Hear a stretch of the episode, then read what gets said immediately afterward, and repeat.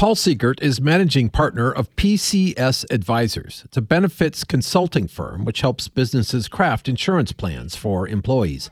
He recognizes the potential of this class of drugs known as GLP 1 agonists. Certainly has very strong potential of becoming the next big blockbuster class of drugs doing $100 billion a year in sales.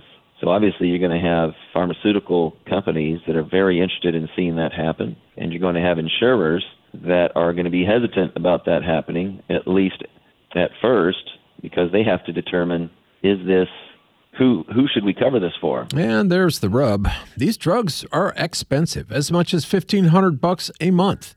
Yet, obesity is the single most significant factor in healthcare costs for all of us in the U.S., Siegert says. 85% of the dollars that we spend in our healthcare system today are to treat chronic illnesses, many of which link back to or are uh, worsened by being overweight or obese. And we have two out of three Americans that fit into one of one of those categories. There's another issue, though. You see, healthcare costs, especially for drugs, face a lot of artificial inflation. A box of insulin pens, let's call it Humalog pens, is $550 is what the health plan is going to pay for that, roughly, give or take.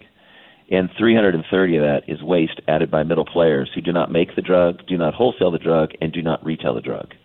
That is really crazy. And that problem has grown significantly over the last 20 years or so, right alongside a corresponding growth in obesity. We've put 100 million Americans in medical debt in this country in the last 13 years. That's where we stand as of right now.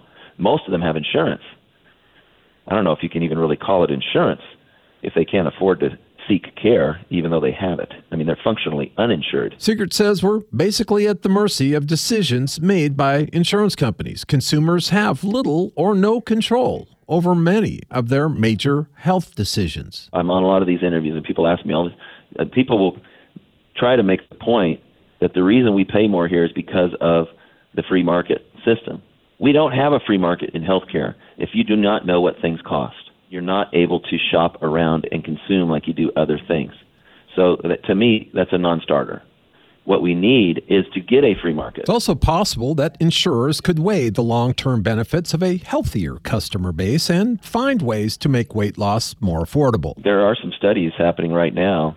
Novo Nordisk is doing one, in fact, to, to be able to show that not only are we able to help people lose weight, maybe 20% of their body mass, by putting them on these medications, but then that that will also reduce chronic illnesses, uh, heart disease, diabetes, etc. Russell Mills, 1023 KRMG, Tulsa's News and Talk.